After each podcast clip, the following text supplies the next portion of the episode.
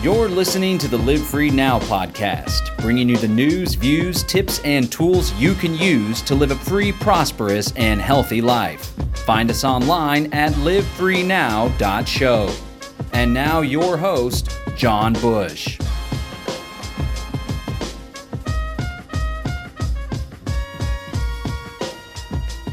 Welcome, ladies and gentlemen. Welcome. This is the Live Free Now podcast, and also we're broadcasting to Sayer Ji's Green Med Info.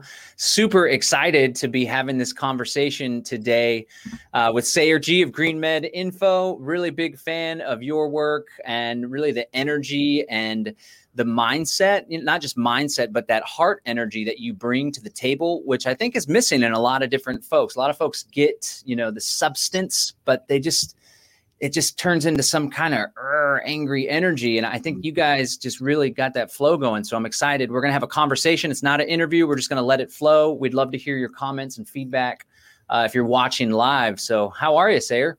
Doing great, John. And I actually reached out to you because I saw one of your presentations uh, with the Greater Reset. And it was, I was like, who is this amazing person connecting all these dots? And it was the same thing. You're able to address the dark realities, if you will, but then also stay really grounded in this sense of uh, levity, heart, heart centeredness, and then, you know, just really like diamond. Uh, orientation to the truth. So that to me, I was like, okay, I want to know who he is and I want to share you with my followers. So, you know, I'm really excited to have this conversation with you. Yeah. Igualmente. Likewise, for sure. Um, so yeah, this is going to be on the Live Free Now podcast. We got it on the Live Free Now channels. I just shared it to the, the Great Reset channels, the Greater Reset, I should say. You got the Green Med info. Maybe we can just start by introducing ourselves to our respective audiences. So, who is Sayer Ji? How'd you get into this crazy world? And then tell us about Green Med info. Okay. Wow. Deep question. Who's Sayer Ji? Well, uh, that is the question part of the samsaric uh, meat grinder of life right now, you know, with like a limb sticking in the gears. Um, yeah, I mean, I, I, I'm just me, and I years ago, you know, around 2008, decided to put together a database supporting natural, you know, health advocacy.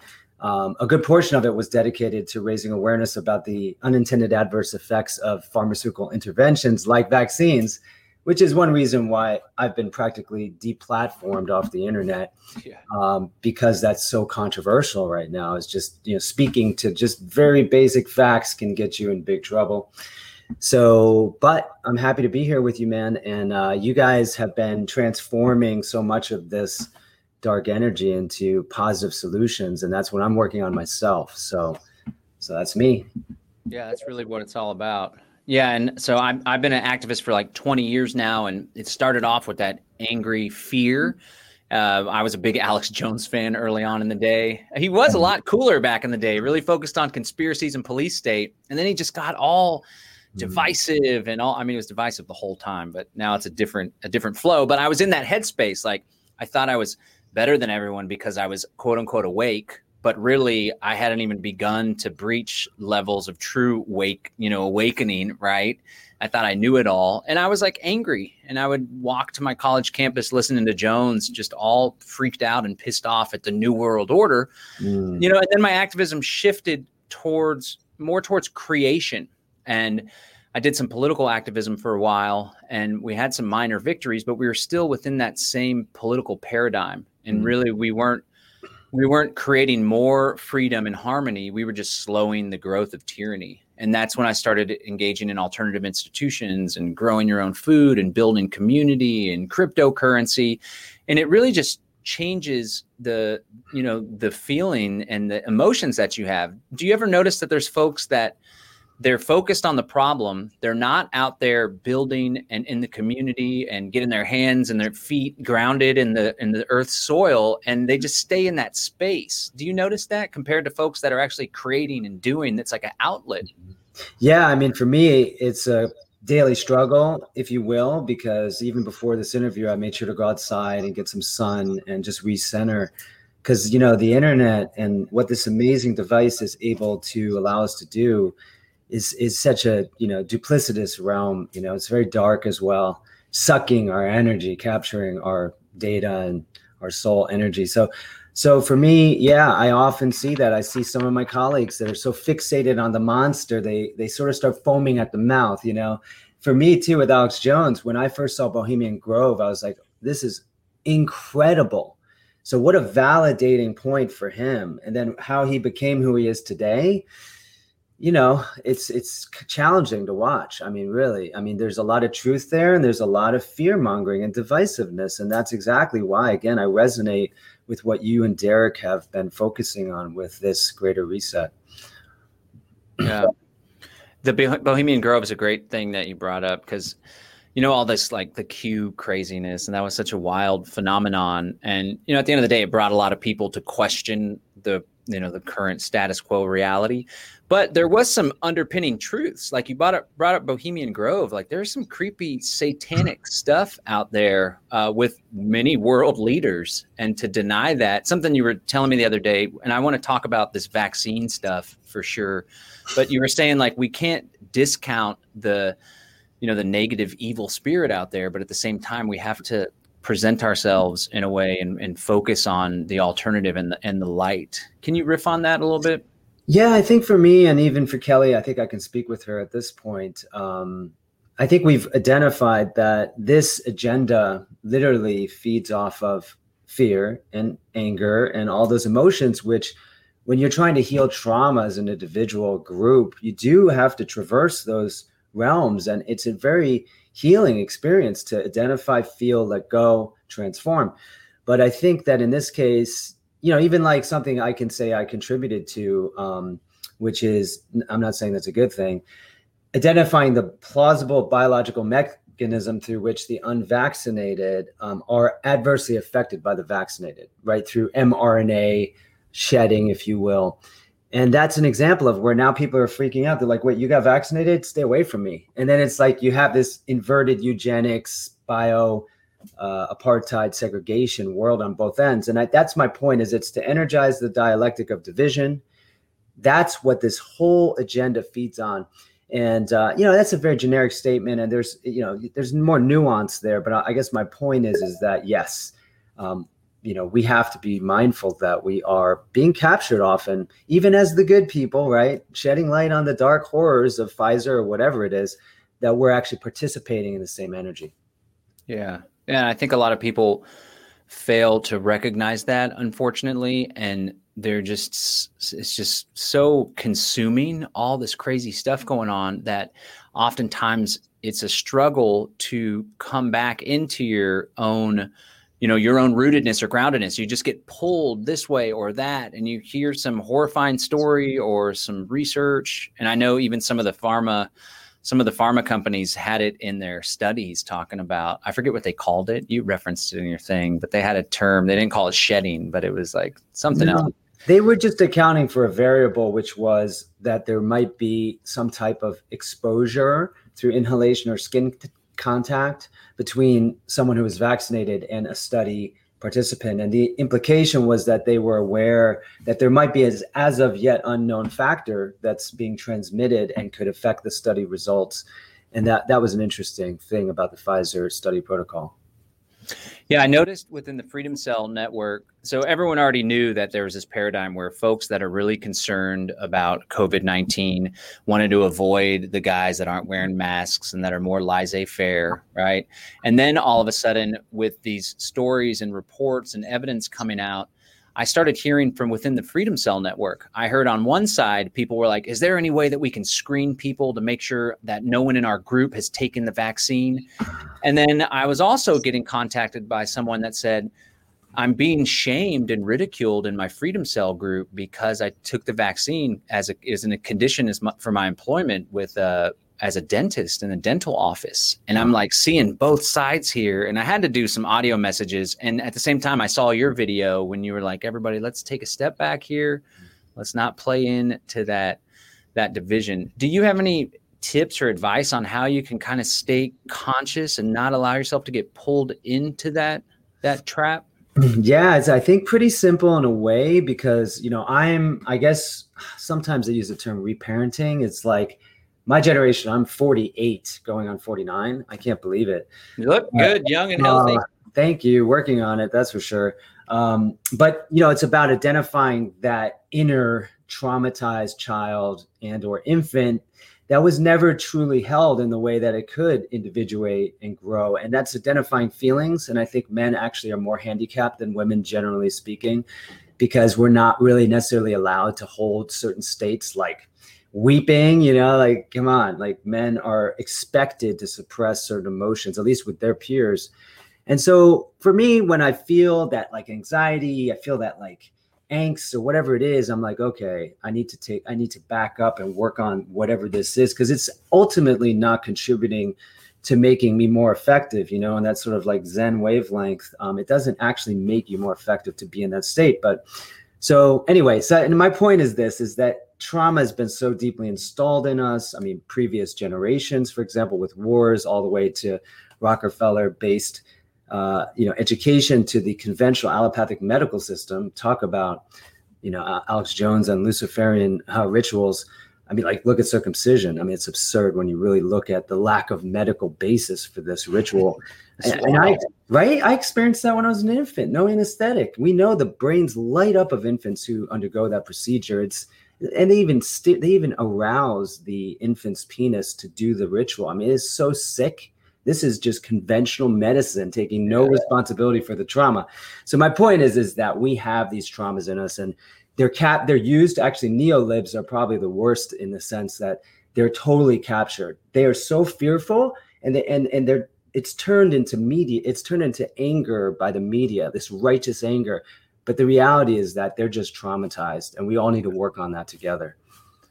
Yeah, that's a great point. I always try to have compassion in this current paradigm with the COVID stuff. All this stuff that we're talking about was already there and coming about, and people were aware, and it was, it was, uh, you know, coming at certain frequencies and uh, intensity, right? And then COVID happened, and it's like, holy shit, this is crazy.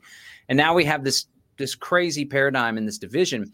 But I try to have compassion for folks that are really, really freaked out and afraid, and the mask wearers and like the double mask and stuff. Because I don't watch television news at all. I don't have TV, cable TV, but occasionally I'll be on YouTube and I'll watch, you know, the COVID 19 news.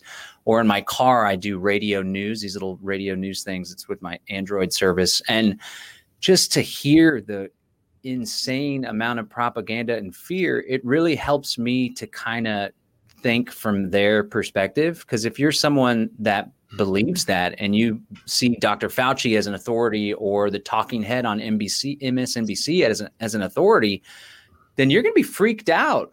You know, do you ever reflect on that and just kind of take a step back and think about it from someone else's perspective? Mm-hmm. Yeah, yeah, it's a constant process. Like I said, there's days I, I just get really angry when I see, for example, parents with two, three year olds with masks on. They're not even wearing the mask. I'm just like, I'm, I'm, I'm trying to figure this out. Like, how could, and yet I know they don't know and that they're not doing it intentionally.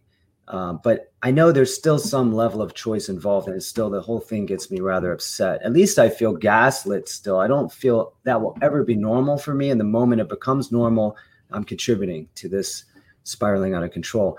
So then there's that other side, which is what you're saying is that, yeah, actually, that's what we need more than anything. If someone is limbically activated, which by the way, a mask will absolutely, through hypercapnia, activate the amygdala and cause all kinds of freaky reactions. Um, you want like a child to be validated that you're upset right? That's what that's what you need to hear. You're getting validated in your emotion no matter what the story is. You need to be held in a space of compassion. That enables that person uh, from you know to to not flail out and attack and, and you know we all need that. So that's what where no matter who you are it could be fauci standing in front of me freaking out theoretically I should be able to show up as a human and deliver that, you know, because the neocortex isn't going to hear anything we have to say anyway, unless we get back to, you know, that that state. Hmm. Yeah, that reminds me of uh so there's this woman named Nova Om who taught me a whole lot about spirituality. She's willing to really into human design and just holding space, I think is something that I was always in solutions mode. And most of the time I am. Like with my children, for example, they're having a hard time, they're breaking down about something. And the first instinct that I have is just to go try to fix it or try to rationalize with them that it's going to be okay. Here's what we can do instead. Let's fix the toy. But yeah. there's so much value in just pausing and holding space. Oh my God, I see you're, this is, yeah, I see you're struggling. Yeah, this is really hard, you know? Yeah, yeah, to apply that to adults, you know, and our fellow human beings, I think it's pretty beneficial. Yeah.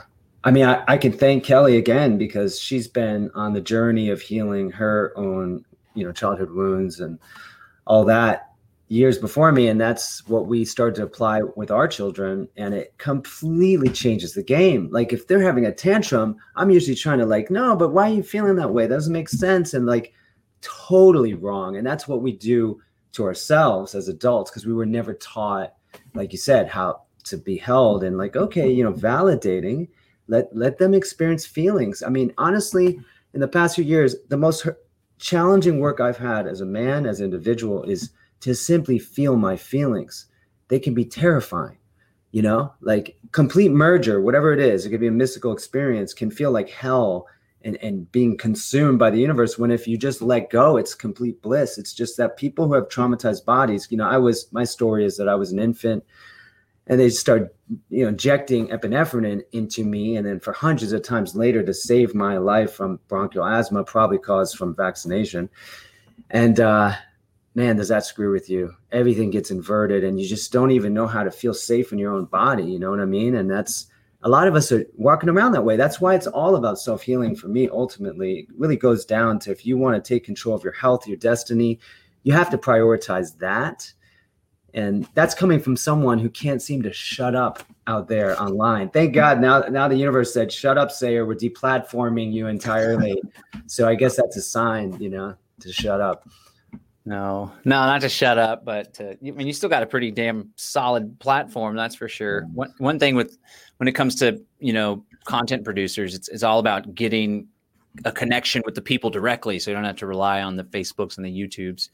Um, yes. I remember my parents, my dad especially, would tell me, "Don't cry, don't cry." Both my parents. Not, I mean, I love them to death. They're amazing. We're going to go for a belated Mother's Day tonight, but oh it was so eye-opening to watch my parents interact with my children, and mm-hmm. then to be like, "Oh, that's what they would say to me." No wonder it's so hard to connect. It's yeah. just that that yeah. awareness. Um, how would you say mindfulness plays a role? One thing I, I have been into success strategies and entrepreneurship and Tony Robbins and yeah. uh, try to practice Buddhism as much as I can. And I realized that like I was I was reading all the books and I was I was consuming it in my mind and I was like, okay, this makes sense. Oh, I see the logic behind this. Oh, that's a great technique there. But then I would still go from zero to 60 when it comes to losing my temper or patience with my kids or with my ex wife, especially. And it wasn't until I really started practicing the mindfulness that I was able to engage in like a pattern interrupt rather than just carrying out a program. Uh, mm. Stephen Covey calls it being proactive in the seven habits of highly effective people, the space between stimulus and mm. response. If we can get into that space and be conscious in that space, we can have control over how we respond to any yeah. given stimulus. Totally. What, yeah. What, what do you think on the mindfulness? How important is that? I, I, really like that. I mean, I feel like I should probably not even use the term mindfulness because I feel like the term has been co-opted just a bit.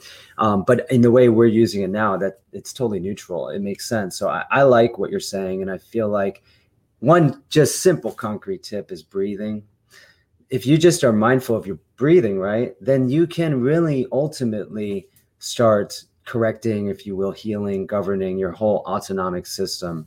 And that's key, I think, with again, trauma. Like you mentioned, your parents and the way that they parent. And I totally get it because my father, for example, was, you know, in the Korean War, you know, as a little child. And just when you're dealing with the generations that dealt with those wars, to survive, you had to suppress your emotions you couldn't we wouldn't be here if they hadn't done it. So there's a way of understanding why our parents are so effed up so to speak and us by implication because we had to hold the baggage of shit that they somaticized didn't even know were in their body and now it's un, it's sort of unwinding i think in our generation. Um, so yeah so no i really like that idea of mindfulness and focusing on the breath. Do you do a lot of meditation practice Yeah, I mean, I wake up. The first thing I do is meditation. Um, just basic mantra breathing. You know that helps me. It's not so much that the mantras themselves I'm I'm sort of using. It's more of my mind is so active that if I can just do that and synchronize my breath and sound, then I start to get real insight. You know, at a higher level. Um, and that always helps me. So sometimes I'll go back se- several times a day. You know, the more messed up my day gets, the more I know I'm not, you know, my center, so to speak. Yeah, yeah. I think I need to. I need to. I, there's been periods where I did the actual practice of it, but it's it was never consistent, and I could never go for very long. Mm-hmm. And I think one of the things that I'm doing that I need to work on, I'm I'm kind of like hiding from facing a lot of the pressure that I'm under and the big mm. crazy stuff going on in my family by just staying busy. Mm, mm. And I, I know I pride myself in working so much. Like there's some weeks when I don't have the kiddos, I do week on, week off. And the weeks I don't have the kids, I'll put in like 60 hours. And I'm like, haha, 60 hours. I'm so productive. Yeah. But then it's like, but I'm not taking that time to reflect and to mm. pause, which is so, which is so critical. I need to make a habit out of it. Well, I totally identify with what you're saying. Yeah, because for me too, it's like one thing I, I love working, meaning it's not even work, as you know. If anything, Kahlil Gibran said, uh, work is love made visible. I've always used that quote, probably to justify, you know, my my workaholism. But I, I tend to need to have ecstatic practices in my body. Like if, if I go boxing or if I run, then my mind can rest. So that's like the bridge for me. So I make sure I do something active every day, like, and that, and that helps a lot because you know just going right to trying to, you know, meditate that's difficult. You know. Yeah. One thing I noticed, so I sell kratom as part of my business, mybravebotanicals.com. I'm drinking kratom right now. and it's great. It's just a plant medicine. It's super natural and organic. But one thing I notice is whenever I don't have kratom, I feel my emotions more. And I like rely on it in yeah. order to, you know, help me get through the day, give me an extra boost of energy and motivation, especially when I get brain fog. But I've noticed when I when it when I haven't had it in a while, especially mm-hmm. if I take a break and I don't take it for a few days, then I'm all of a sudden feeling and like I'm I'm more emotional. Even when I'm watching like sappy movies or something, I find myself mm-hmm. tearing up. It's it's mm. it's wild. I don't know. It's just something that popped yeah. in my head. But sometimes I'm, I'm when I feel stressed and I'm anxious about something, then I turn to the kratom to help numb that. And I think mm, that's yeah. what a lot of people do in our society. It's easier to numb the pain, and kratom's not, you know, it's much mm. more benign than alcohol or hard drugs. But it's it goes back to that trauma-based society you were talking about. Yeah, no, I mean, I could totally identify with what you're talking about. Um, in fact, I created a kratom database on Agreement Info because you know for a while there they were trying to make it illegal, when you know what 50,000 people died that year of opioid yeah. right? That's what made me so upset that I was like you know what? Let's just get the data on agreement info so people can see this is legit. But I was going to point out coffee which I quit. I've been drinking for 12 years okay? Wow yeah yeah, and then I had uh, you know uh, symptoms of flu after uh, about what was it two months of being off, but which I feel was an example of wh- why we misunderstand what influenza is or influenza-like disease. It's a detoxification mechanism. Yeah, it's extreme, but you know if we're coming off something and our body's finally dumping it, that's how you do it. Anyway, it has a fat soluble oil called cafestol, which is found in even caffeine free or decaffeinated coffee. And it has, at least in some of the studies, five times the opioid receptor agonist activity of morphine. So, so many of the things we consume as just a, you know innocuous beverages, it could be you know hops and beer, which is Cannabaceae family. We're just self medicating. We're yeah. stuffing feelings down. You know that's what it is. And you know as I've evolved over the years to be more ascetic more emotions have come up and it's um yeah man it's not fun but once you once you work with them i mean look you know what it's like when your kid has a tantrum. We have our own adult version of that. It can take hours. It's like torture to be patient while they try to work through their feelings. As adults we don't tend to do that for ourselves. I still don't you know what i mean? So you know we've and we're providers. That's the thing. There are so many archetypes that are operative you know men and women obviously today. But as a provider you can't get all stuck in your feelings. You work, you do your mission, and you actually make a living to support your children. So we we have a lot to bear. So when you say you, you know you hold a lot I'm with you, man. I, I do too. You know. Yeah, and I always seem to take it out on my girlfriend. oh, We're tied and it's rare, but the, yeah. the, only times that I do raise my voice, it seems to be on her. And she's like so sweet. And she's like, oh, Why God. are you talking to me that way? I don't deserve that. I'm like, I know. Yeah. One thing that's good with relationships is always own your shit, you know? And that's good with yourself too, your personal relationship yeah. with yourself. And try not to be too hard on yourself, I think, is a really big thing. Some people screw up and then they just beat themselves up and make it even worse rather than forgiving themselves and reflecting on it. I, I don't do enough of the owning my shit part. Like Kelly literally wrote a book called Own Yourself, right? Nice. In a mind of your own. I mean, this woman is extremely independent, but she takes massive responsibility for her stuff. Um, so I, I definitely can still work on that. Let me tell you. Right on. Somebody's watching. Uh, Allison says, I'm a Christian, so some of the spirituality parts of the discussion don't resonate with me, or they kind of do, but for me, I consider it in light of my relationship with Christ. Lots of good info here that I can apply, like the mindfulness piece. Do you have any insight on because there's Christ consciousness, right? And a lot of the spiritual, Eastern spiritual flow that we're talking about resonates with the true message of Jesus Christ, in my opinion. Can you riff on that? Yeah, I mean, I spent so many years just down this rabbit hole, if you will. I mean, I studied Eastern religion in college and went to a Zen monastery afterwards for a bit to try to experience it because obviously the whole point is you're never going to find you know Zen in a book on Zen, but I you know the whole personal relationship to Christ, you know, and other traditions like Krishna it's so vitally important and there's such a need for diversity in the space of spirituality. Now i will say my main concern right now with the so-called new age is the way that it's being co-opted by global organizations like the un in order to induce a state of moral relativism. In fact now i'm really seeing it clearly and it's disturbing me. And and that's why i'm almost like doubling down or back uh, in in respect and honoring traditions like christianity. Like i understand now better why? You know they have often held you know the fort you know while everyone else is off like oh it's all good and love and blah blah blah. They're like wait there's a darkness here and there's satan operative. Mm-hmm. lately i mean even revelations is becoming so vividly true right? Mark wow. of the beast mark of the mask you know i mean like yeah the whole you can't buy or sell without the mark i mean come on. It's like right out of mit labs and bill gates playbook of what they're developing. It's crazy. Wow. yeah. Yeah I used to run this bookstore in Austin called Brave New Books. It was a literally an underground bookstore. It was in a basement, and we did like That's natural cool. health products, conspiracy, anarchist stuff. But we had this book called "The Jesus' Lost Years in India," and it talked about I think the years between 18 and 28, or some of the years in his life. There's not much mentioned at all, if anything, in the Bible, the Bible Bible. And there's a lot of historians and philosophers that believe he took that time to go study in India and get into this more Eastern uh, tradition with meditation and stuff. And maybe that helped mm. him in his ascendance, right? So yeah. I think there's a lot of overlap. And a lot of people, you know, one thing that I see is people always see things as black and white and they get mm. just so polarized when in reality, there's a lot of nuances in the world. And we shouldn't just be so hard-headed or expect everything to be so concrete you know I, I, hmm. think that's good to align with concrete principles like first principles like do no yeah. harm right yeah.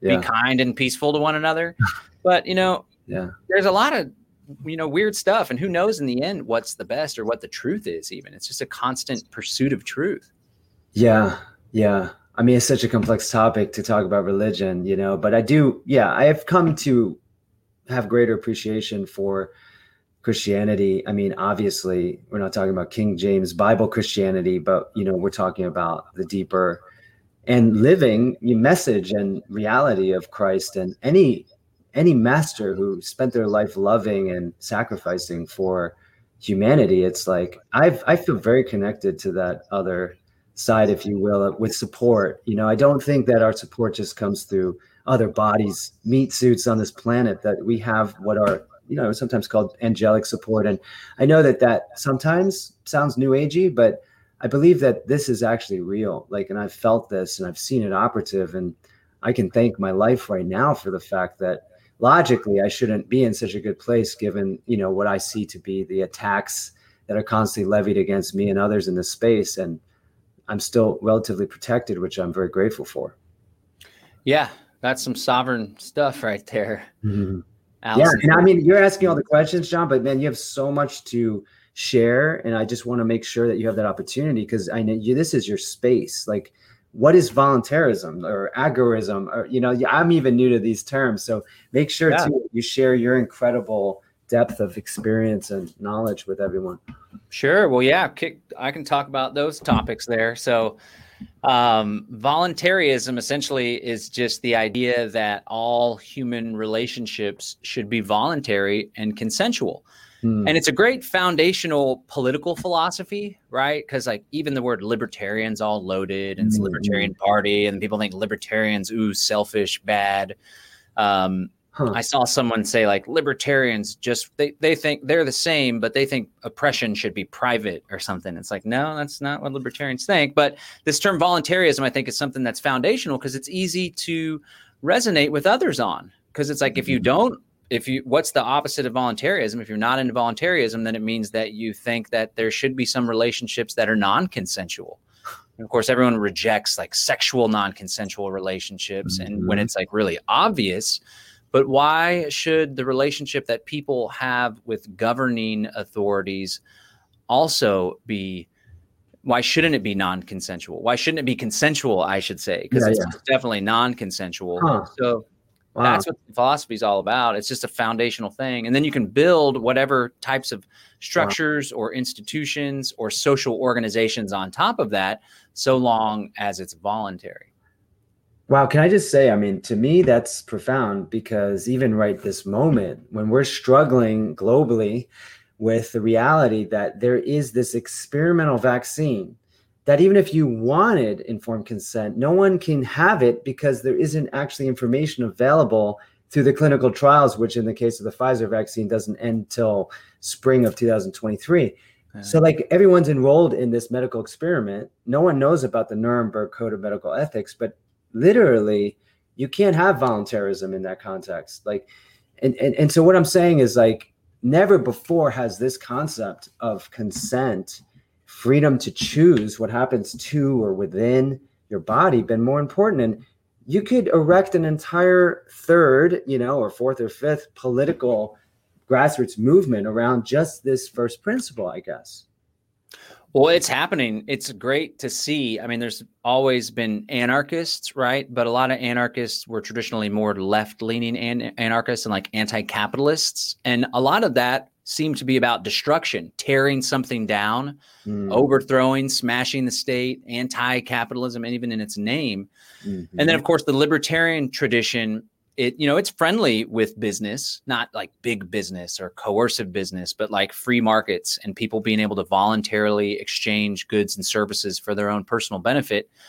And then the good dr ron paul who uh, ran for president in 2007 2008 also in like 88 as a libertarian then he ran again in 2012 he really ignited and brought folks out of the woodwork because people like myself were like, okay, I have these ideas. I think we shouldn't hurt each other. We shouldn't aggress upon one another. And then this cool old man came out and like was throwing all these haymakers and speaking yeah. about it so succinctly. and that really pulled together this whole grassroots movement. Yeah. And so it's been really cool to see and actually to play a role in helping this movement evolve. Because me and my ex wife were onto the voluntarist agorist thing early on in fact, I w- I didn't want to do the 2012 Ron Paul campaign because by then I was like, politics is a freaking joke. But this whole movement has evolved, and now the whole voluntarist element is a huge factor in this modern Western libertarian movement. And now there's huge conferences with 5, 10, 20,000 people, crypto mm-hmm. anarchists, voluntarists all over. So it, it literally is is turning into a force to be reckoned with. And then cryptocurrency came along, and a lot of voluntarists got in crypto early and yeah. now we have multi-millionaire crypto folks that are throwing all their money back into the cause. I think it's going to be a change in in history. Man, I'm encouraged. I mean, that's why again, when I first heard you speak, and uh, the Greater Reset, by the way, Kelly uh, said it was the best um, summit she's ever watched, and it was like wow. entirely free, right? You guys didn't even make it available to sell, right? It totally free. That's such an example of of this isn't just some gimmick, you know, to monetize activism. It's actually just you know getting it out there to the people that need it. While the Davos folks eat fava beans and drink their Chianti, you know.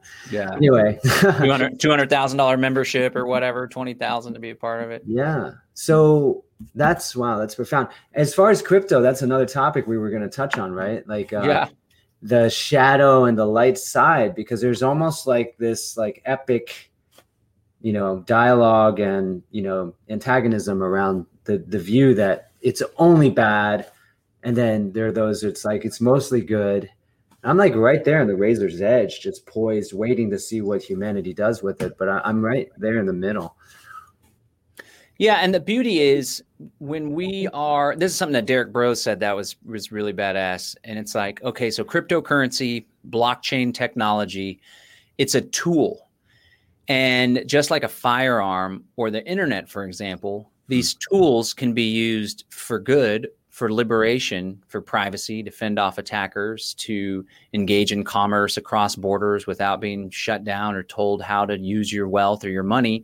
Mm. And it can also be used for some pretty dark, sinister technocracy, panopticon type stuff. Exactly. And what Derrick pointed out is like we are the people that get to choose which path wins out in the end, you know? Yeah. And a lot of people just feel disempowered and overwhelmed. I mean, look at what we're facing. The World Economic Forum is made up of, of multi-billionaire oligarchs, and they have an intergenerational plan that they've been plotting for literally literally centuries, right? And they keep yeah. the dream alive through their bloodline. Look at the Rockefellers, for example, and all these yeah. secret society roundtable groups. But it's like they one thing that always gives me optimism is the enemies of liberty and the dark forces they have to utilize deception and deceit and manipulation in order to bring their agenda forward. Whereas our position is hmm. the natural default state of life it's hmm. harmony, it's hmm. freedom, it's choice, it's love and light, you know? And if we can just come back to that and and resonate with that and and push it outward into the world, then I think, you know, we have some good chances. That's beautiful, man. Really. Um, I agree. You know, the billionaire, z- trillionaire, zillionaire classes are a couple handfuls relative to you know, the majority, and having nature on one side. For me, lately, I've realized that when I get kind of too consumed into this technocratic space that we're even leveraging now to try to get some of these seeds of truth out, I have to plug back into nature and get connected again to the rhythm of my social group in order to not get pulled out of my body into this realm. And again, with the nascent uh, deep fakes, right, and all the technology that's about to be rolled out, pretty soon, even getting the truth out on the internet is going to be very difficult because they can just manipulate pretty much and create as many false flags just digitally as they like you know maybe with our faces on them i mean that's really what's about to unfortunately roll out so um, i believe in decentralized alternatives to the primary tools that we're using right now. And I know you you've probably mentioned a few. I, am a big advocate of Qortal because I, I see them as being totally dedicated to this philosophically and not trying to produce this like a Wall Street 2.0 uh, feeding frenzy. Yeah. yeah. there's a lot like I've, I've been involved in crypto since 2012, 2013. And early on, there was a lot more idealism and it was the wild, wild west, which I prefer. It was like total anarchy. And then as the establishment started to catch on and not only see the threat that cryptocurrency posed to their control, but also see the opportunity that they could leverage the blockchain technology in order to create more control and surveillance. Because mm-hmm. blockchain is a tool. It's a, an incredibly efficient database essentially is what a, blo- a, blockchain is. It's like a ledger. It's a place to store information. But the way that it it operates in this decentralized manner enables the easy collection of information the easy access of that information and then you can do smart contracts and all sorts of tech on top of that and so that can be used for good to create a distributed consensus based mechanism where we don't have to rely or trust a third party like a government or a bank or Visa, for example. But it can also be used for bad, where they want to get everyone onto a blockchain based identity card, and then they want to use tokens that are sent mm-hmm. to your mm-hmm. blockchain identity to grant you access to this, that, or the other. But it doesn't have to be that way. We can leverage the very technology that people are afraid of. They're like, blockchain's the mark of the beast system. And of course, the mark of the beast, you mentioned Revelations earlier. It's like the beast controls what you can buy and whether or not you can do commerce. And we see mm-hmm. that already taking place in China with the social credit score. No, and masks and vaccines are starting to roll out here with that crap. Yeah. Yeah. And they're going to use like the immunity passport blockchain based ID would be perfect application for that. But the irony is the very people that are afraid of blockchain technology because they rightfully recognize the mm-hmm. pitfalls of it, they're failing to recognize that it's decentralized privacy enabling blockchain technology like Monero or Pirate Chain. Yeah. That eh, that's the technology that precisely can free them from that mark of the beast system. So it's just yes. a weird paradox. Well, what helped me was, I mean, there's some very basic uh, videos out there that describe the difference between a private and a public blockchain, and and everything in between. So there's literally thousands of blockchains, obviously, some are being used to produce a new fiat digital currency like you know xrp is a good example. And you know of course central bank backed um, digital currencies are coming world coin digital currencies as well. And and they're basically surveillance technologies that are weaponized in the sense that if you now have your identity and your uh, vaccine pa- uh, record and your money tied together like for example there'll be a cyber pandemic scare which we're already seeing with this supposed ransomware attack where there now will require you also show that uh, identity to access the internet. Like so they can program the money and change it in real time down to infinitesimal control. So you can only buy cabbages you know if your you know bmi went up a little bit. Like this is this is beyond the social credit system they've rolled out in china this is infinitesimal control. It's a type of hell that no no one has ever seen on this planet yet. And, and that is actually why people like Alison McDowell, who I have great respect for, um, have have really kind of decided that all blockchain is bad. And that's that's where I diverge. And I feel because there are projects that are truly decentralized and that are run by people that are dedicated to this movement of voluntarism. I, now that you've given me that term, it makes so much sense. You know, for example, like Qortal has a QChat function where there's an unconfirmed transaction on the blockchain that no one apparently can get the data of. It's just peer to peer. And the peer to peer transfer of information and value is what this is all about. You don't need the permission of a third party or the trust of a state or you know a, a bank and that's revolutionary. So I hope that that conversation continues, and we we definitely acknowledge the dark side, which is operative, and also acknowledge that it may be the ticket to freedom as well. Especially, I'll say with mesh networks where you don't even have to re- rely on the existing yeah. internet um, substrate, the, the technological substrate. Yeah, we talked a lot about Web3. We did so part of the greater reset, we did the decentralized, distributed, and disruptive technology summit. People can see the recap at uh, d3techsummit.com. And we talked about D, uh, the uh, Web3 or the decentralized web, which is like, it's just the people, you know, if there's a will, there's a way. And the human spirit is just so awesome. So I strongly encourage folks. I- I've been pointing out lately, there's a massive transfer of wealth that's taking place right now and we get to choose are we going to be on the receiving end of that wealth transfer or are we going to be on the victimized end where the inflation tax and all the printing of money is taking from us in order to set up this panopticon society? I just want to invite folks that are watching i'm hosting a two-day workshop. It's called demystifying cryptocurrency how to safely buy securely hold and quickly multiply your cryptocurrency. So I've been in space for a while and it's it can be confusing and overwhelming. And we are going to present a foundational knowledge of how it works, why it's valuable. We're going to talk about how to acquire it. We're going to spend a considerable amount of time talking about how to get cryptocurrency privately without tying it to your identity, and then how to transact privately. Mm. And then um, Matt McKibben, a good friend of mine, also voluntarist and a crypto guy, he's going to talk about decentralized finance because there's all these decentralized institutions now that allow you to borrow money or you take yeah. some of your wealth and you put it up as collateral and then you can get loans for no interest yeah. it's really going to render these nightmare banks obsolete yeah. and then uh, ramiro romani who's co-producer of the great reset he's going to do a whole bit on internet privacy uh, we're going to talk about uh, VPNs, covering your trail on the internet, encrypted messaging and text and email. So people can check that out at cryptoandprivacy.com, cryptoandprivacy.com. I really think that we are the ones that get to choose how cryptocurrency affects us. We can either use it to create more freedom, to create wealth, to protect wealth, to create decentralized institutions and social organizations that can't be turned off or shut down, or we can be victims to it and just be afraid and, and freak out. So I want to help empower people with the knowledge so they can be part of the former group where we leverage this technology for our own good and for the good of, of humanity.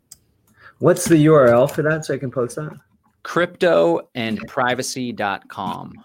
Cryptoandprivacy.com. And then earlier I did D3 Tech Summit. Yeah, I did uh, that, was that too. Yeah, right on. Yeah, that's great. Yeah, I love this concept of really the new, you know, world reserve asset slash currency being Bitcoin. And I know there'll be other stores of values like it down the road that I feel I could trust. Uh, Ethereum isn't one of them because you're seeing platforms like BlockFi, et cetera, that are now allowing you to use as collateral to get a fiat loan. It is defined by the SEC you know, as an IRS's property. So it's no tax event. That so you don't have to liquefy your your Bitcoin, get taxed, you know, in order to get that fiat. Over time, theoretically, if Bitcoin continues to appreciate, which I think it will, then it's almost like it's paying for that um, fiat loan f- for free. Yeah. And then with yield farming, it just having another platform hold it, assuming you're willing to give up custody and trust the platform won't go under or seize your Bitcoin, then you can get you know six percent interest on it or more and so it's already totally transforming the landscape of wealth preservation and creation um, and i think we're i mean i think the cpi went up to four percent and that is already heavily manipulated yeah. and michael saylor thinks the cost of capital is something like 20% a year which means your debasement of your purchasing power of the dollar is every year you're losing 25%, which is insane hemorrhaging of value and a hidden tax. It's it, there's so much unfortunately happening that won't be reported on the mainstream when it comes to inflation, you know, and the death of the the dollar, if you will.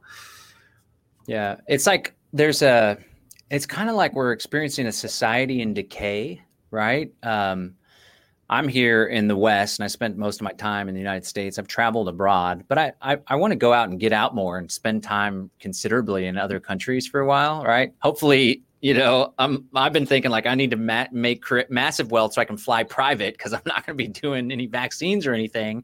We may mm-hmm. have to like illegally immigrate into Europe to take the kids to see the Eiffel Tower or something. But, uh, you know, I, I, I'm seeing now that there's all this economic calamity and there's, and now we have people that are being incentivized not to work. And apparently there's this employment problem where, like, we went to a restaurant for my sister's birthday and they were short staffed. And it's like everything's opened up here in Texas again after the stupid lockdowns, but there's people that are getting paid more money to sit at home by the government than they are to go be productive. And so I think now more than ever, it's really important for us to to go out there and provide value and to support one another and you know maybe we could spend a little bit of time talking about what building the alternative looks like right? Because a lot of your websites focused on building the alternative and providing alternative knowledge when it comes to health and naturopathic doctors and avoiding this allopathic paradigm. But there's like we talked about cryptocurrency the alternative when it comes to finance and communication. We got the health. We have uh, the freedom cell network is building actual social organizations where we can collaborate and work together. How important do you think it is that now that we really lean into building the new paradigm essentially creation i put criticize i put mm-hmm. create rather than criticize in the in the little headline here the subject what do you think what do you think about i mean that? it is the ultimate purpose right now because it is actually fundamentally what health is all about like getting to the root of dis-ease i know it's been said a thousand times but it's true spiritually at this point when you flip your perspective into solutions it puts your whole being at, at ease. And, and right now i mean yeah it's it's pretty scary in terms of what what is happening. If you're really taking the pulse and you're reading between the lines of the mainstream media propaganda which is 99.9% psyop at this point as far as i'm concerned. I mean that's how i read the news. I'm like oh they want us to focus there? Then oh i imagine this is what's actually happening. You know as i know i know you feel the same or, close to that. So yeah i think actually by the way that the the people who are no longer going to those jobs that they formerly apparently felt they had to some of them have invested in crypto and they're seeing such insane gains. They they just can't like okay conventional right savings account 0.0125% interest. Nothing. right? For BlockFi 6% yield it's like 600 times higher return on your investment wow. and that's the thing negative interest rates have already hit the United States so the system is literally already in its death row spasms, foaming at the mouth. And crypto is, I think, one reason. Like some people took their stimmy checks and rightfully put it into crypto. Not to say that there isn't a bunch of crap out there and that you could totally lose your shirt. You can. Um, but second, also, is that um, I think people have found ways to make money online, obviously. Even Klaus Schwab is suggesting that in its fourth industrial revolution, that's where it's all going, and it's true. So definitely things have changed profoundly. But to your point around focusing on creating, to me, a good portion of it has to do with what we're doing now. But I'm telling you, like I'm in a place where I and I say specifically where it is too much because honestly, at this point, I'd like to stay a little bit anonymous. Uh, but there is amazing people creating community in real time, engaging ancient practices of just connecting, dancing, singing, you know, talking, like to me, and sharing, like sharing value, identifying what your value is, and then trading with someone else. So you don't even need freaking money or crypto. That is the future too. Regenerative agriculture. I mean, we had chickens pecking away at our doors constantly here and started laying eggs. I mean, that is just incredible. And to see our have our children experience that is like better than any private school could ever give them. So the point, I guess, is that yeah, I'm with you, man. In fact, that's why the Greater Reset. I think everyone should check it out, and this is perpetual. You guys keep on rolling out new, better content, which I again I want everyone to know about. Yeah. Yeah, and that's what the greater reset is all about. It's we, we have this great reset thing. It's all scary and a pretty big deal, and it's advancing at breakneck speed. But it presents an opportunity to counter that with a with a new paradigm. I remember um, as COVID was starting in early 2020, I did a YouTube video and it was like how COVID 19 presents an opportunity for us to change the way we live and to create these new institutions. And it's like, you know, Lord knows that this new normal idea is being advanced. And so I didn't like the way things were going with the old normal, right? um, and I certainly don't like the way things are going with the new normal. So it's up to each and every one of us to play an active role in creating our own new paradigm and like to really step into our power and recognize that we don't have to be passive pawns on a grand chessboard. We can be in control of our lives. And if enough of us recognize that and truly step into our power, then we can shift I think the course is already shifting. I always say like we can do this and this is going to happen, but it's like it's already happening right now. And the decentralized technology, the the uniting of of all these different people, the conversation that we're having right now, like there's a lot of really beautiful stuff happening, and we just need more people to help accelerate all of that. Absolutely, um, I think that that's the key. I mean, you you nailed it, and um, yeah, I mean, as you work on yourself and you find that inner wealth and that that feeling of being full that's truly you know you just experiencing our true nature which is a beautiful thing honestly. That's that's that's where things really start to accelerate i think you know. I, that's my experience you think you can give us a teaser of what you're going to be talking about in your talk? I know you and Kelly did a talk last time. People can check that out at thegreaterreset.org, our Odysee channel y'all are doing it separate now. Do yeah. you got any any uh, insight on what we can expect coming up May 24th through the 28th? Well, I know for me because I wrote a book in the window of uh, the pandemic, where literally it was released when every store apparently on the planet was shut, which was just so poetic. It was just, this, it was just a seed. I mean, it just this regenerative seed. It still did incredibly well. Like it's, I've had so much great feedback on this book, and there were chapters in there that we're speaking to this new world that you're referring to where we can literally understand that there's alchemy occurring within the body you know in in in the sense of violating you know conventional thermodynamics and you know transforming water into light and matter. I mean this stuff is happening in our body constantly. And and i was just so excited to to talk about that. I just this window just took took everyone by storm where we're just so focused on this insanity that they had planned right for so long push the button on it and here we are. And now it's time for us to you know truly I mean, I'll use a new age phrase or astrology phrase, but but enter the Aquarian age. You know, that's where sure. I really feel like that's what's happening, and it's supposed to be ruled by high technology and communication and humanitarian aspirations. So it's you know they sort of nailed those associations in astrology somehow, but but that's hmm. kind of what's going on, and I'm using the biophysics to explain that wow, this is happening constantly. And it's extremely encouraging when it comes to the allopathic nightmare of we're supposed to be afraid of sub microscopic particles and shut the whole world down and never be human again because we're afraid that someone might cough on us.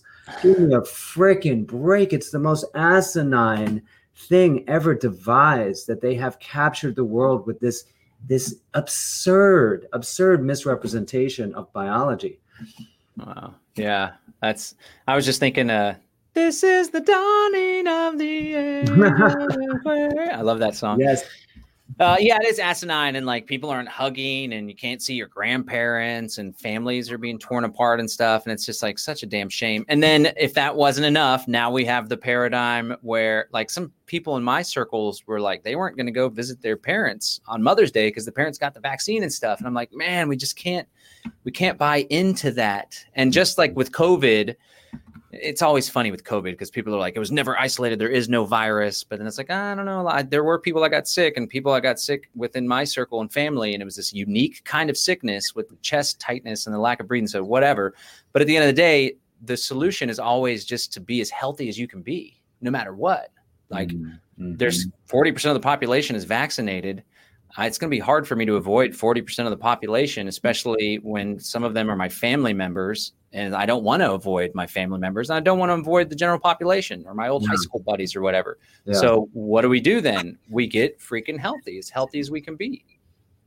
Yeah, no, I think that's the key. Um, I just want to address a comment because this is a good one by this guy, Huckleberry Finn, Finn, Finney. I noticed that, that one too. Yeah, no, I'm glad you brought this up because that is actually happening. The UN shifted gears with their language around the sustainable goals, you know, so that now they're talking as if regeneration is everything, right? And you're seeing that infiltrate, you know, legitimate movements to try to heal the biosphere, going back to, you know, permaculture and biodynamics and just the way things work is that there's a superfluity, if you will, to the universe you get more than you put in that's the mystery. That's what we are. We're constantly exploding into these meat suits out of nothing, literally, out of zero point energy. That's my understanding. Like we are literally programmable matter from light and you know the quantum vacuum, constantly just iterating. So anyway, but the UN is trying to take that over and they're infiltrating. And so anyway, I agree that there's definitely uh, caution now because um, supposedly the UN is all about my book and GreenMedInfo and what we're talking about here, but it's not really true. And actually, Klaus Schwab too. And I read his whole book, The Great Reset, COVID nineteen. In the last chapter, he's talking all about regeneration and health and wellness. And I mean, it's just amazing the the fork tongue infiltration of this movement. Yeah, you got to be careful because it's they've definitely infected and infiltrated the cryptocurrency world in large yeah. part. And now with the regenerative agriculture, but I would say, like, my thought when I saw that there out of the corner of my eye, sometimes the comments I'm like looking at them, it's distracting me, but I'm like, no, let's, we need to interact. This is good stuff. Um, it's like, okay, so what if they use that term? We use it too, and we're going to use it better, you know, and we're using it truthfully without some sort of deceit. And that brings up another point as well. You know, there are sinister, diabolical, you know, Dr. Evil type, $1 million Dr. Evil type folks. I think Klaus Schwab is one of them. Uh, David Rockefeller was most definitely one of them, right? Bill Gates is a little snake, right? No but you know, there's some people that are involved in the World Economic Forum that probably generally think genuinely think that they're doing good. They mm-hmm. just are using the wrong means to achieve a desirable end in my opinion and i think that we all need to be conscious and we also especially need to be reflective to make sure that we're not getting taken down that road as well. I really like what you're saying because i just went ahead and did it you know what i mean? Like i'm under attack rhetorically by this organization called the center for countering digital hate and it's so effective in so many ways when they like publish a hit list and it's like they're lining you up and they're going to just take you out. In fact the ceo said that i kill people because i Jeez. he literally said that. I'm, I'm a killer of people because i spread information about vaccines having risks. So so when you're you're being attacked that way it's hard not to want to get defensive or aggressive back. So but that's not really helping honestly um, real quick uh, point too. This is funny to me. Okay, Huckleberry. I agree that symbols are constantly being used to manipulate us. Okay, especially in Hollywood. But I, I want to point out to you that, like, for me, what's interesting is that there is this thing called a beehive, and they form this hexagonal shape. Strong. Me, that is the symbol, right? So for anyone to use a symbol that comes from nature, in that way, I don't know if the question is like, wow, are you part of some kind of cabal? That's um, what it is. It is really. And I mean, I don't blame you for being suspicious, but honestly, like when it comes to beehive symbolism, I don't really see how you can extract much nefarious energy from that.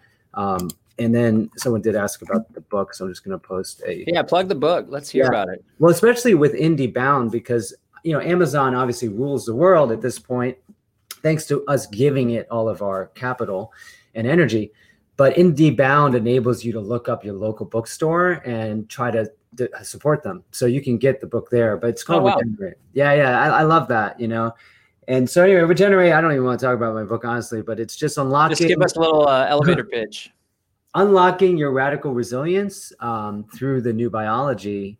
And so the intention is to help people understand – what has happened over the past 20 years, which is there has been this like renaissance of information about how the body actually works that totally runs diametrically opposed to the concept that we're just, you know, gene based, you know, chaotically run meat suits. Like that whole concept that allopathy requires that you need to be fixed, you're going to break down easily. That's just completely been bulldozed by the, the evidence and there's something far more beautiful there beneath that I spent you know a good portion of that book writing about. So I, I, find people find it very inspiring. It gets kind of technical in places. There's a whole chapter on understanding cancer especially looking at overdiagnosis and overtreatment and the use of radiation and chemo as being completely outdated. So i mean it's you know it's just my life's work uh, but i do think that for those who are interested it, it's probably going to be somewhat helpful especially in this day and age when everyone is meant to believe that we're supposed to cower in our homes as if there's an active shooter outside which by the way with the un tanks and the uh, you know like national guard being called it's not actually that untrue because a, a sub microscopic particle might be there from wuhan china floated out there somehow even though it has no intrinsic motive force to go from point a to point b. It's an obligate parasite which is even a misnomer because that implies agency it's guys come on. This is this is absurd. It's absurd. Not to say that people don't get sick and i go in depth on how understanding the body's microvesicles explains how contagion makes a lot more sense and that obviously people can die from what looks like an infection. So i'm not saying that isn't true. I'm not even saying that gain of research uh, gain of function research hasn't happened. And and absolutely they can put poisons along with biologicals together, which is what vaccines are essentially, and make people sick from them. So, but of course, they're going to label that as COVID. They're never going to identify it as a cause uh, effect from a vaccine. So, you know how it goes. Yeah. yeah. Who knows what to expect with all of the ramifications from the current vaccine push? It's pretty frightening too. Just I I quickly realized with the COVID stuff, like, oh, a lot of this is a giant marketing campaign for this damn vaccine. Wow, they're really driving it home. Well, I'm gonna have to get your book myself. I really mm-hmm. appreciate just from what I've heard. I, I bet it's total badass. Um, congrats too on writing a book. I'm always like, I need to write a book. I got a lot of stuff to say, but I just never go through and do it. That's the creation that we were talking about. So I know that's a well, big undertaking. It's just timing, brother. Like, I mean, I didn't start writing a book till I was like 44 and it took three years and I almost wow. didn't do it because I'm so used to writing like an article and just putting it out into the universe. And it was so hard to try to delay. Mm-hmm. I didn't put a chapter in on vaccines or germ theory, which I, you know, then I had to make up for that this past year. But, um, it, you know, it's, you're young, right? Like, what's your age? 36 relative to me that you're young so that's good so you're just you know you're you just have so much to contribute and it's going to be exciting you know when you do write a book I'll wait. I'll wait for the next lockdown to happen. well, hopefully, it won't be in a gulag, archipelago gulag or something. Maybe it'll hopefully just be at our homes, right? Well, yeah. Hopefully, we're in it together so we can hang out. Yeah, we'll have the same bunker at the FEMA camp. um, cool, cool. All right. Well, I try to do these for about an hour, so we're we're right about there. Um, you know, one thing I just want to part with too, like the what's your feelings on eco villages and the importance of building intentional communities? Because I thought about with the lockdowns, it's another thing I thought for folks that are concerned about being around the general population that's all vaccinated. Like it seems like if you're genuinely concerned with that, like let's build our own thing. You know, I'm all mm. about having my foot in the door of mainstream society, and I'm raising my kids to be as sovereign as possible. But I still want them to be able to sit down at a business meeting and to, you know, understand how to interact with the general world. But at the same time, I want them to reject arbitrary authority. I want them to be entrepreneurs, so on and so forth. So I, I like there's just such a there's so much value I think in acquiring land and then building our own little mini societies, little eco mm-hmm. villages. And then the way that we can kind of take our power back and protect one another is to create a confederation of eco mm-hmm. villages and intentional communities where we have trade routes, mutual defense compacts, and yeah. in some ways, if things continue on the path with this division and the masses just being so mm-hmm. brainwashed in many ways, not to say that I know it all, right? Because we're brainwashed in our own ways and we need mm-hmm. to consciously be aware of that. But like, this seems like a path that is a practical path towards a better way of life.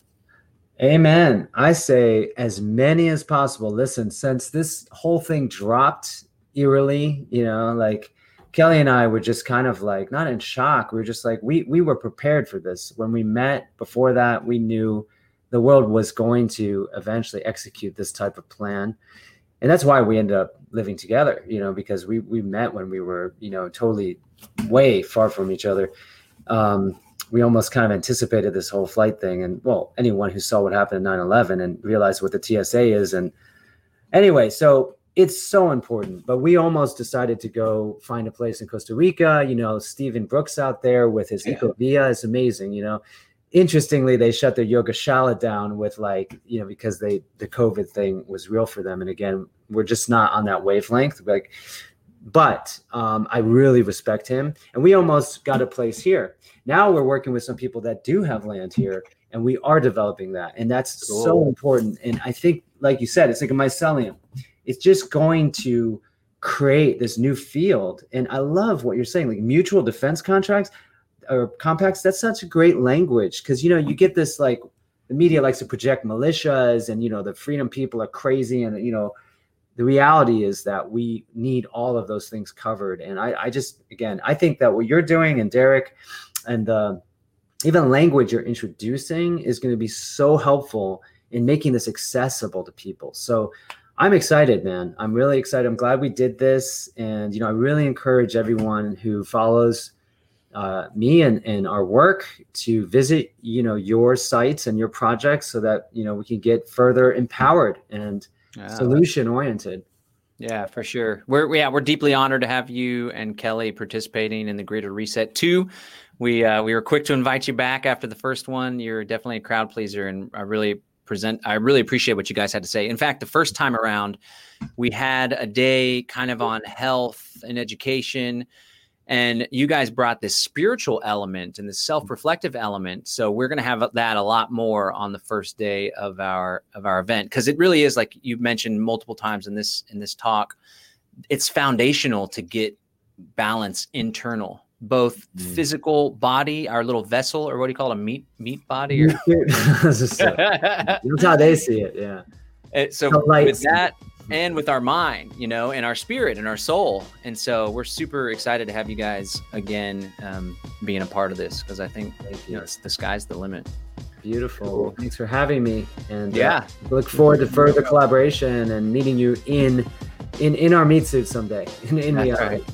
That's right. All right. Best of luck to you. Peace and freedom and, and much love. All right. Thanks everyone for tuning in. We're gonna end the broadcast. Good night. We love you.